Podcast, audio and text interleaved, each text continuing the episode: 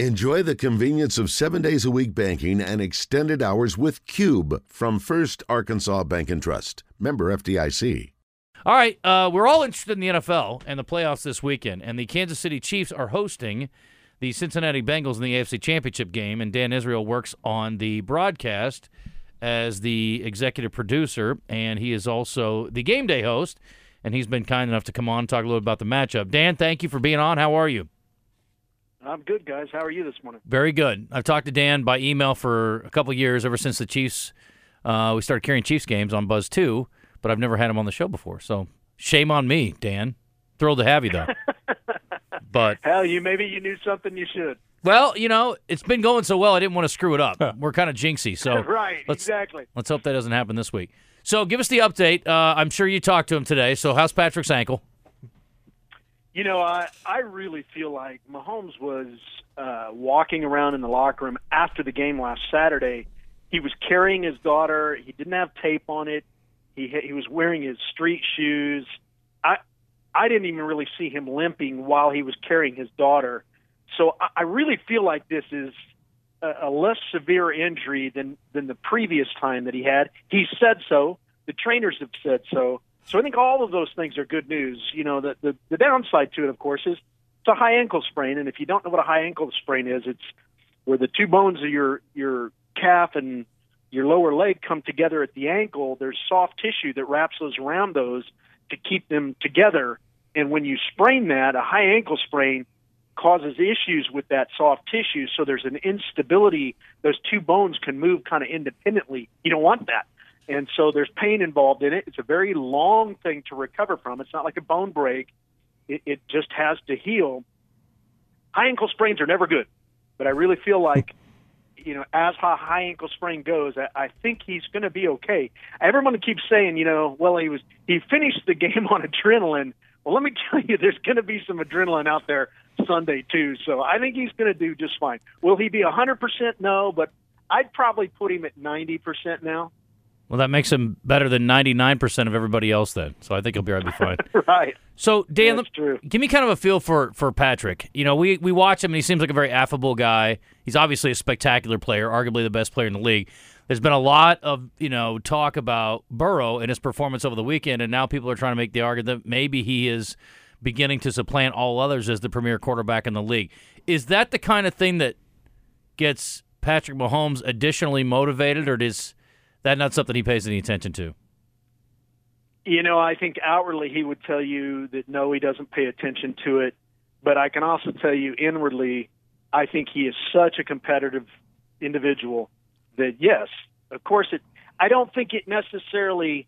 I don't think it's that he feels he deserves to be the best quarterback in that, on that list. I think it's just anytime somebody says this guy's better than him, I think he takes that personally. And so, uh, you know, I think for him, it will be fuel. I think for guys in the locker room, a lot of this is going to be fuel. You know, bring it on Chiefs. It's interesting how we cover this sport. You know, we use the eye test quite a bit, and it's always the last game that's played that seems to have the most prominence. And so, if you look back to last weekend, it certainly was convincing how the Bengals beat the Bills. They've beaten us three times to nothing. Uh, all I get it. All of that you know, stacks up to say the Bengals might be a better team than the Kansas City Chiefs. Well, we'll see. I mean, that's what Sunday's all about. But the one thing I can tell you is Patrick Mahomes has been an MVP, a league MVP. He's been a Super Bowl MVP. He's won one Super Bowl, played in two, been to is now going to host his fifth straight home AFC championship. Not that Burrow's not a good quarterback, not that he's not maybe the best quarterback right now playing at, at a height that nobody else is playing. I definitely don't see how you can say that he has achieved more than Patrick Mahomes. I just don't think that's accurate, and I don't think I don't think it's factual. You know, I mean, I think the stats show even this season alone, Mahomes out threw Joe Burrow by almost a thousand yards or something like that, eight hundred and something yards. Mm-hmm. Had more touchdowns, had more yards passing, uh, rushed. I mean, he literally beat him in every practically every stat there is, even long plays. We we had more long plays this year than we've had the previous four years. So there's, I guess, the fodder is out there, and you can't control that. But there's not a lot of evidence to support the fact that Joe Burrow has usurped Patrick Mahomes as the best quarterback in the league. Definitely up there. I think he, Josh Allen, you can even throw Justin Herbert in there if you want. Uh, all those guys are tremendous talents, but none of them have achieved what Patrick Mahomes has achieved, even at this young age. I mean, Mahomes is only 28. They keep talking about right. Burrow's 20, only 26 years old. Well, that's what Mahomes did when he was 26. Is I don't even know what's the record for the most hosted championship games in a row. It was three, and that was by the Philadelphia Eagles. Andy Reid hosted three NFC championships at the same time. He then tied that in Kansas City, broke the record with four, and now he's you know he's he's working in uh, the ether at this point. Right. He just keeps he just keeps stacking them up. I don't know when it's going to stop, but five is the record. Well, we've seen a play here, a play there impact the game. I mean, the Cowboys lost over the weekend. They certainly, with a couple of breaks, you don't throw a pick on the red zone. You maybe get the Diggs interception in the red zone. Things change a little bit there. Obviously, the first time around with the Bengals this year, a play or two here or there could have changed the outcome there. What do you feel like they need to do differently this time to get over the hump? Well, and I think to your point, I, I don't suspect that Sunday's game is going to be any different than that. The last man standing, the last man with the ball is going to win this game, and it's going to be close. I don't think either team can afford mistakes. I think a mistake uh, uh on either team is going to cost them dearly because I think it's going to be that close. Um, the Bengals seem to be playing incredible defense right now. It's going to be important that Mahomes get the ball out of his hand. They're going to have to utilize the running game, which, you know, one thing the Chiefs really didn't have last year against the, the two Bengals losses was a running game. Not the level that they have now. I mean, they had a they had Clyde Edwards, they had some rushing. Even Jerick McKinnon was rushing well at the end of the year, but they have a far more robust and strong uh, running rushing game, especially with Isaiah Pacheco in the lineup. So I think that's an advantage this year they didn't have, but they're going to have to not only use that running game, they're going to have to prevent the Bengals from using Joe Mixon in their running game because he's he's very dangerous. And I think that you know if the the Bengals get a lead, they're going to be able to hold it. So it's important that they be able to, you know, kind of play defense. It's got to be complementary football, and it's got to be pretty much perfect free or execution uh, on both sides, right. uh, or on uh, for both teams. Talking to Dan Israel on the Brandon Moving and Storage Hotline. If you're just tuning in from the Kansas City Chiefs radio network, we talked a lot about the quarterbacks. How about the weapons around? I mean, obviously Joe Burrow got a little bit of something from all his guys on on the game this weekend. Kansas City is certainly not devoid of talent around their quarterback either. Give me kind of your thoughts on the the talent around the quarterbacks on the offensive side. They have a tremendous receiving corps. I think uh, you know everybody's kind of familiar right now with Tee Higgins because he was involved in the Damar Hamlin. He's always been a big receiver, always been a clutch guy to kind of uh, get you that first down, much like a Travis Kelce, much like a Tyreek Hill was for Kansas City in, in previous seasons.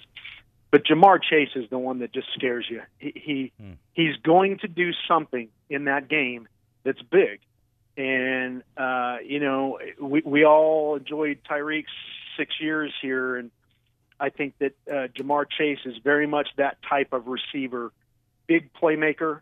Uh, if you can get the balls in his hands, he will surgically, you know, he gets a lot of yards after catch. Uh, I feel like Ja'Marr Chase is really a threat from their standpoint. You know, much and and and teams always want to come to KC or or play KC, and their first thought is, well, we got to take Travis Kelce out of the out of the mix. You know, we've got to somehow stop Travis Kelce. Well, teams always say that, but doing it is a completely different thing.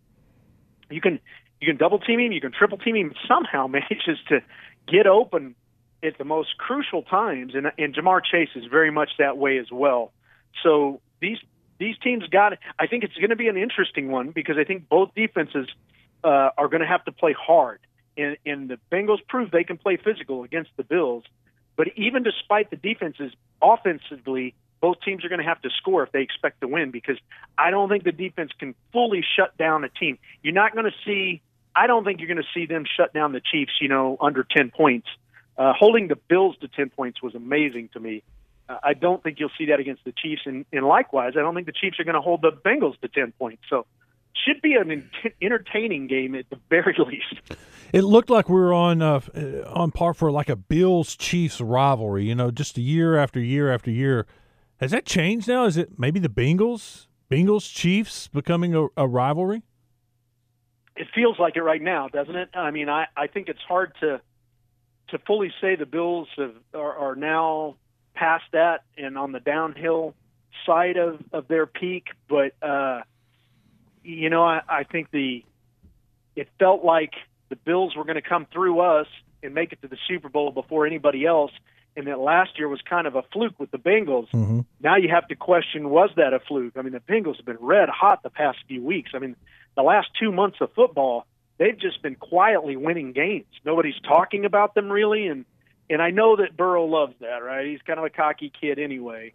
But uh, the reality of it is these these two teams are in a rivalry because rivalries are created not from geography, but the, the the kind of game that it is, and this is an important game. So yeah, very much so. As my ex-wife can tell you, familiarity can breed contempt. We all know too well. Dan, Dan, any thoughts on a team you'd rather face from the NFC? I mean, they're I don't want to call them mirror images, but you've got obviously a very athletic quarterback in Hurts, but relatively unproven, still early in his career. Purdy's even less proven, but he's done nothing wrong so far. Two dominant defenses, two great running games. Uh, you know, two very, very capable head coaches. Any team you'd rather face if you guys are able to get through the Bengals?